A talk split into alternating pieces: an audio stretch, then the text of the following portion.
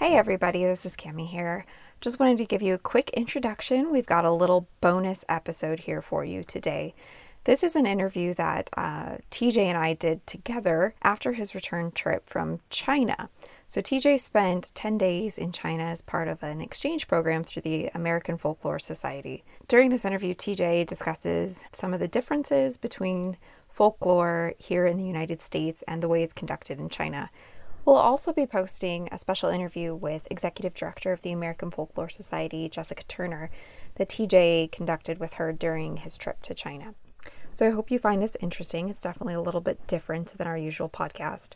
Um, we'll be posting plenty of pictures and more information on our blog, so definitely head over to www.foxfire.org to check that out. My grandfather's gone on, my great grandfather's gone on, but you still live. You know, the, the spirit is still here. Oh, they tell me of a home where no storm clouds rise. Tell me of a home far away. Oh, they tell me of a home where no storm clouds So this is kind of a special edition. Um, I'm your host, TJ Smith. And I'm Cami Ahrens, and we are going to talk today about TJ's recent trip to China.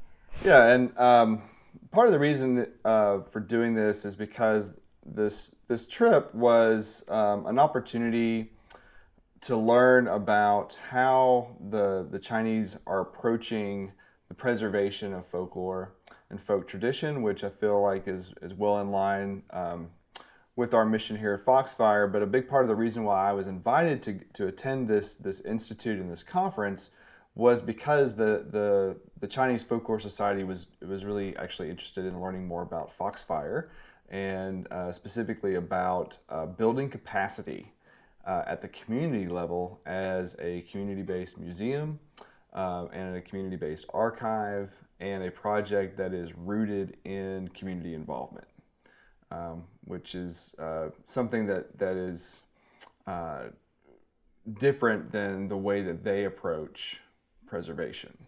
Part of the reason why uh, we wanted to talk about this today. We'll start with how this came together and what and what this this cultural exchange is all about. So this is a, an exchange between the American Folklore Society and the Chinese Folklore Society that started about 10 years ago. And over those 10 years, the American Folklore Society has sent around 60 folklorists to China as part of this exchange. Um, and the, the idea behind it is one, um, an exchange of ideas. Uh, there's a lot that we have to learn from uh, the Chinese folklorists and sort of their approach to, to safeguarding and preserving what they call intangible cultural heritage. And then what they can learn from us as American folklorists in the ways in which we preserve uh, cultural traditions and folklore. Um, this started as um, also uh, a part of this larger um, organizational effort through UNESCO, which is the United Nations Education, Science, Cultural Organization, a part of the United Nations, the part of the UN. Uh, they uh, held a, a convention in 2003, and, the, and, and a number of nations, 178 nations, signed on to the UNESCO conventions uh, that laid out a framework for heritage preservation on a global scale, um, but also supplied a framework for uh, nations to handle their own cultural preservation. Um, so in China, there already existed sort of this vast system at the national level for um, for preserving intangible cultural heritage. So prior to the 2003 UNESCO convention, again, China already had this this vast system for ICH, but what UNESCO did provided them was a, a more rigid framework um, for uh, creating a national system dedicated to safeguarding uh, folklore, folk traditions, cultural heritage, what have you. Uh, in China, much like here in the United States, they are dealing with a rapidly changing nation. Um, they're um, very modernized.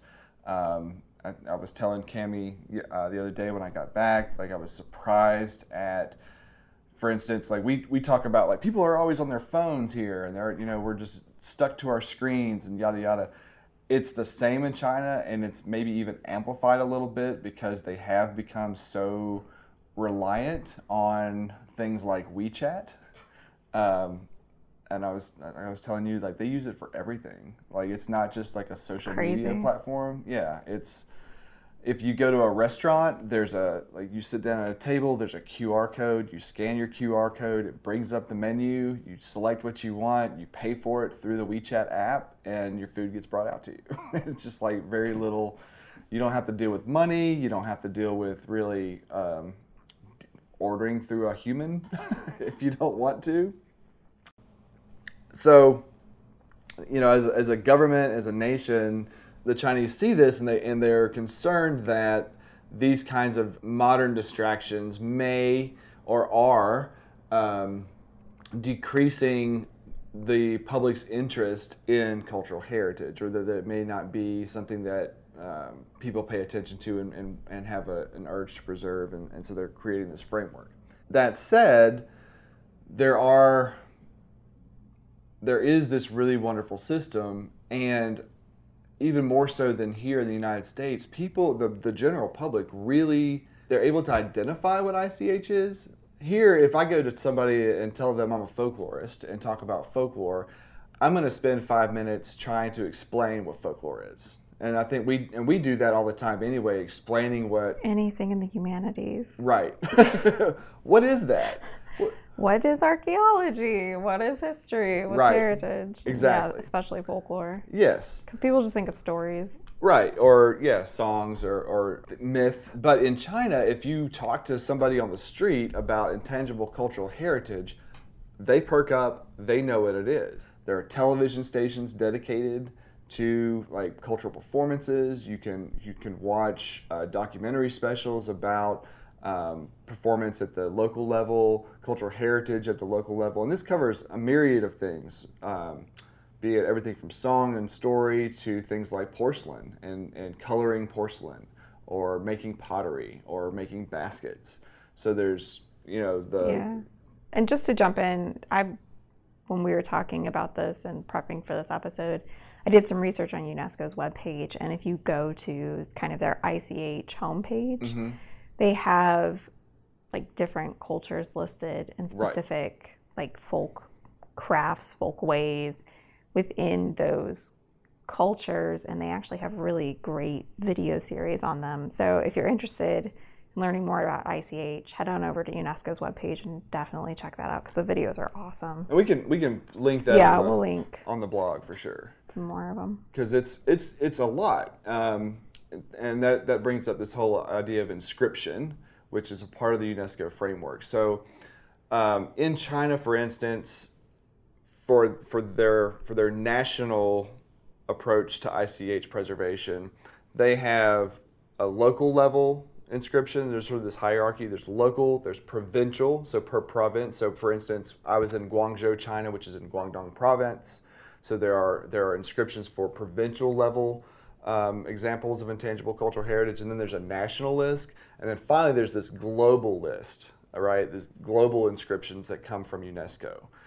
And so these local communities, these provincial uh, representatives can apply to UNESCO to have their whatever their, their the cultural tradition is inscribed. And once it's inscribed, it's like inscribed in stone.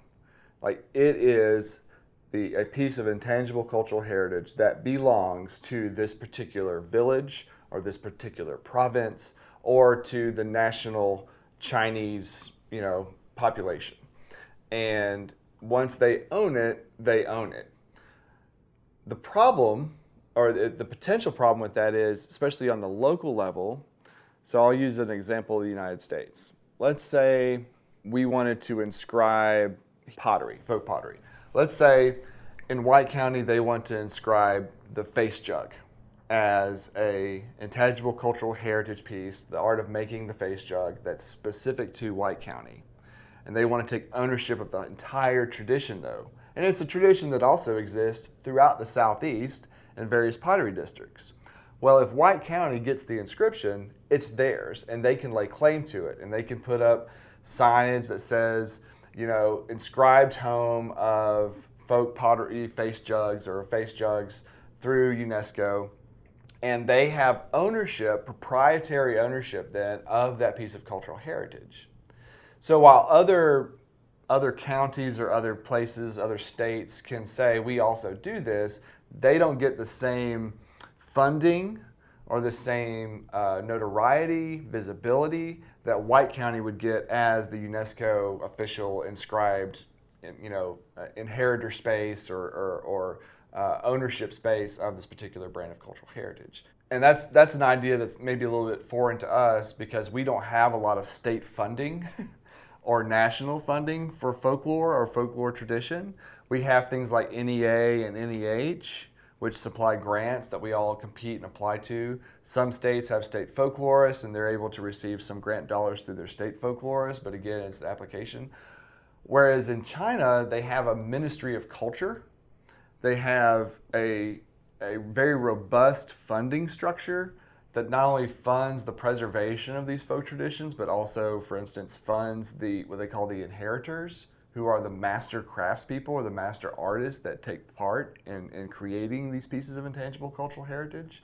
So, for instance, the, the, the porcelain painter that we visited in Guangzhou, Master Tan, he gets funding from the national level to have a studio space, to host classes, um, to even some maybe even have people stay. He's been given money to, to create, you know, um, lodging for for people who want to come to him and learn and apprentice under him. So he gets supported as an artist and his his costs of teaching or passing on this piece of intangible cultural heritage, he gets money to do that.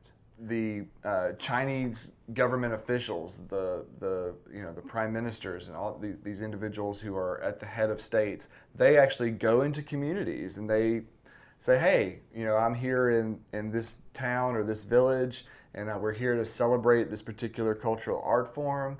Um, you know, we are supporting this financially. And, and, you know, the example that Jessica gives imagine if the President of the United States came to Foxfire and said, we're really proud of these, you know, of what these young people are doing. We're proud of, of the ways that they're preserving this cultural heritage. And this is something that's important to the United States, and we need to be um, vigilant in, in supporting this, what that would do for us as an organization, but also what it would do for our community. Because the other thing that's a, that's a phenomenon that we've been talking about here, but that's actually a big global phenomenon, is cultural tourism.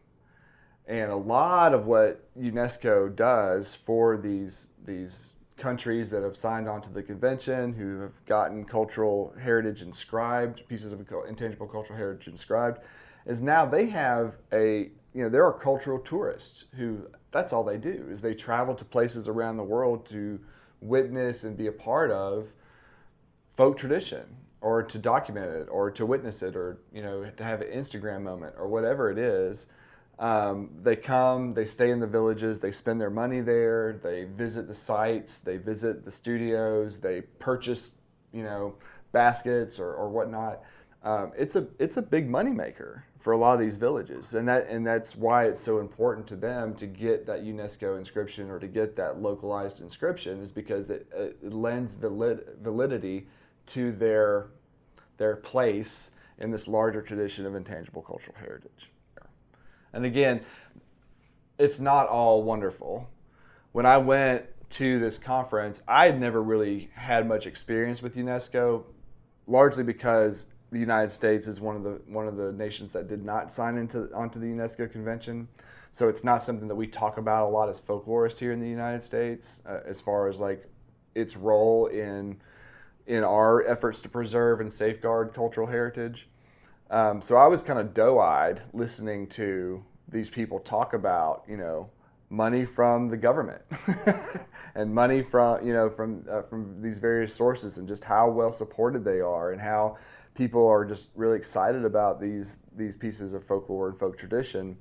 Uh, however, as the week went on and we had more and more conversations, there are some some problems. It's highly bureaucratic. It's a very bureaucratic system. Um, it has the potential to standardize or sterilize a culture, whereas here we talk about living tradition. The work that our students, you know, is, are going out and doing in the community and, and sort of looking at how cultural traditions like weaving or pottery or, or others have evolved over time and they're changing and people are adding their own, you know, their own flair or their own ideas or their own innovations to a piece of cultural heritage. Um, under the UNESCO framework, there is that that potential where no, it has to be this way. Like if we inscribe this piece of intangible cultural heritage, we're not just inscribing like a general idea of it. We're we're inscribing very specific elements of that particular piece of cultural heritage, like the porcelain painting. It has to be done in this way. Uh, it includes these materials. So it sort of it, it, it doesn't leave a whole lot of, of leeway or latitude for innovation in some instances, not in every case, but there's the potential there of doing it. Yeah, I would say it's almost comparable to what happened during the crafts revival movement that I feel like a lot of folk traditions are still kind of recovering from. Mm-hmm. Because when that when that came about in the 30s and 40s, with you know increased mobility among people and increased tourism in this region, I mean, we see what happened to Cherokee crafts. You know, mm-hmm. A lot of Cherokee basket weavers and potters took on forms that weren't necessarily traditional to their cultures, um, and those kind of became standardized and associated with Cherokee crafts, but I think it wasn't until, you know, maybe the 60s that people really started pushing more to have those more traditional forms recognized, but then growing and innovation from that outside of that kind of tourism bracket and tourism like standard.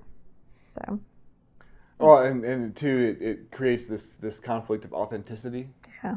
And these discussions about what is authentic and who decides what is authentic is it a governing body of professionals? And that's the other thing too. So so much of our work is dependent, especially in our case at Foxfire, on lay people, young people who are students, but also just general members from the community going out and conducting the documentation work, right? Whereas in China, they have a very, very, very stringent um, perspective on it, where it's the professionals who are doing the work. Now they go. Now they they are trying to do more with community involvement. That's a big reason why I was there, and why some of the other folklorists who, who went along, who uh, were also on the trip, came, was to discuss the ways in which we build capacity at the community level, where we have a lot of community involvement and community input with how these things are documented and how they're interpreted. Whereas in China, they they are speaking with community members, but they're also prescribing. Like we think that this would be best for you to do it this way. Um, or let's get we're giving you options and we'll we'll let you maybe choose an option. Whereas here it's more or less it's more organic coming from the community and they're stating you know we want to like with the students what do you want to go explore today? Like what is it that you're interested in? What would you like to write a story on it's really coming from their perspective and their their interests. Whereas this is in, in China and these, in some of these other nations, it's far more professionalized and a lot of emphasis on training folklorists and training people in this work and then putting them on the ground to go into communities and facilitate these processes to help them inscribe which is very similar you know applying for inscription is very similar to writing a grant. Eh, but they're they're really steering them towards certain things like oh you've got this amazing you know, weaving tradition or textile tradition. Let's work together to inscribe that, and let's think about ways we can industrialize it. That's the other thing too, is like creating industry from intangible cultural heritage as an economic, you know, engine, which is something that we've talked about here. Yeah. We talk about not only in terms of cultural tourism, but also like how can, you know, how can we empower people to take up something like weaving, but then industrialize it to some degree where people are producing things that are then being sold, like the Cherokee baskets or, or pottery or things like that, you know, where they're producing goods for the sole purpose of selling to people outside of the community. So there, you know, that can get gross, for lack of a better term. Um, however, if a community is making the decision or making the choice that we're looking at our resources, we have to have economy here's a resource that we have, an asset. We have these people who can create this cultural product, or we have these sites that people should come and visit, or we'd like them to come and visit. Who's to say that that's a wrong, a bad thing? Um, I think a lot of it has to do these questions of intention and origin. Like, where is it coming from? What's the intention behind it? Who is benefiting from it? That was another big thing that came up. Like, who's benefiting from this? Is it a small group of people who have power already, or is it benefiting the community at large? And I think that's, you know, our students are, are working on uh, these stories around economic development and cultural tourism. And I think those are those are questions that have to come up is like who is this ultimately benefiting? Is it benefiting the people most in need at the community level? People who need money and resources and who are in you know need basic health care, need access to good food. Is it helping those people, or is it helping people who are already established, who are financially secure, who you know who are already in positions of power, and it's just making them more powerful or more wealthy? So those are some dynamic questions that come out of that.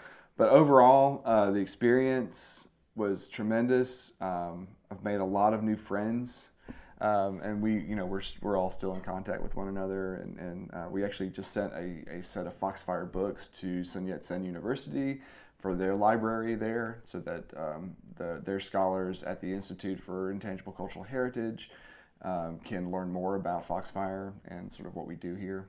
Um, and the, I feel like the conversations are going to continue, but it was a remarkable remarkable experience. And, and I'm looking forward to the day when, when some of our, our Chinese hosts there in Guangzhou can come to Foxfire and visit. And I think they really want to because they were, um, not to brag, but the presentation that I gave, not because I gave it, but because of the content, was one that elicited or, or inspired the most discussion and, and conversation after people were really engaged with it, really excited about it. One one of the Chinese students, one of the grad students, um, uh, Chen Yao, she stood up and said, you know, I feel like if this was in China, this would be something that the government would be just lauding over the efforts that you're that you're doing and would be really celebrating what Foxfire does. And that I thought was pretty cool. That's awesome. Yeah. So, but yeah, it was a great trip, and um, I'm gonna uh, create some more notes lots of pictures, lots of food pictures. um, some amazing food traditions uh, there in, in Guangdong province, and um, we'll share that all on the blog, and, and as well as some links to UNESCO and, and some of these other uh, organizations that we discussed, and, and, and sort of give people a more in depth framework for for this topic. But yeah, it was an amazing experience. Awesome. Yeah. Well, thanks for sharing. And yeah. yeah. definitely head on over to our website if you're not already there listening to this episode and check out the extra content that TJ put up for us. And um, we'd love to hear from you guys. As always, you can reach out to us at it still lives at foxfire.org or on Twitter at it still lives and the number one. See you next time.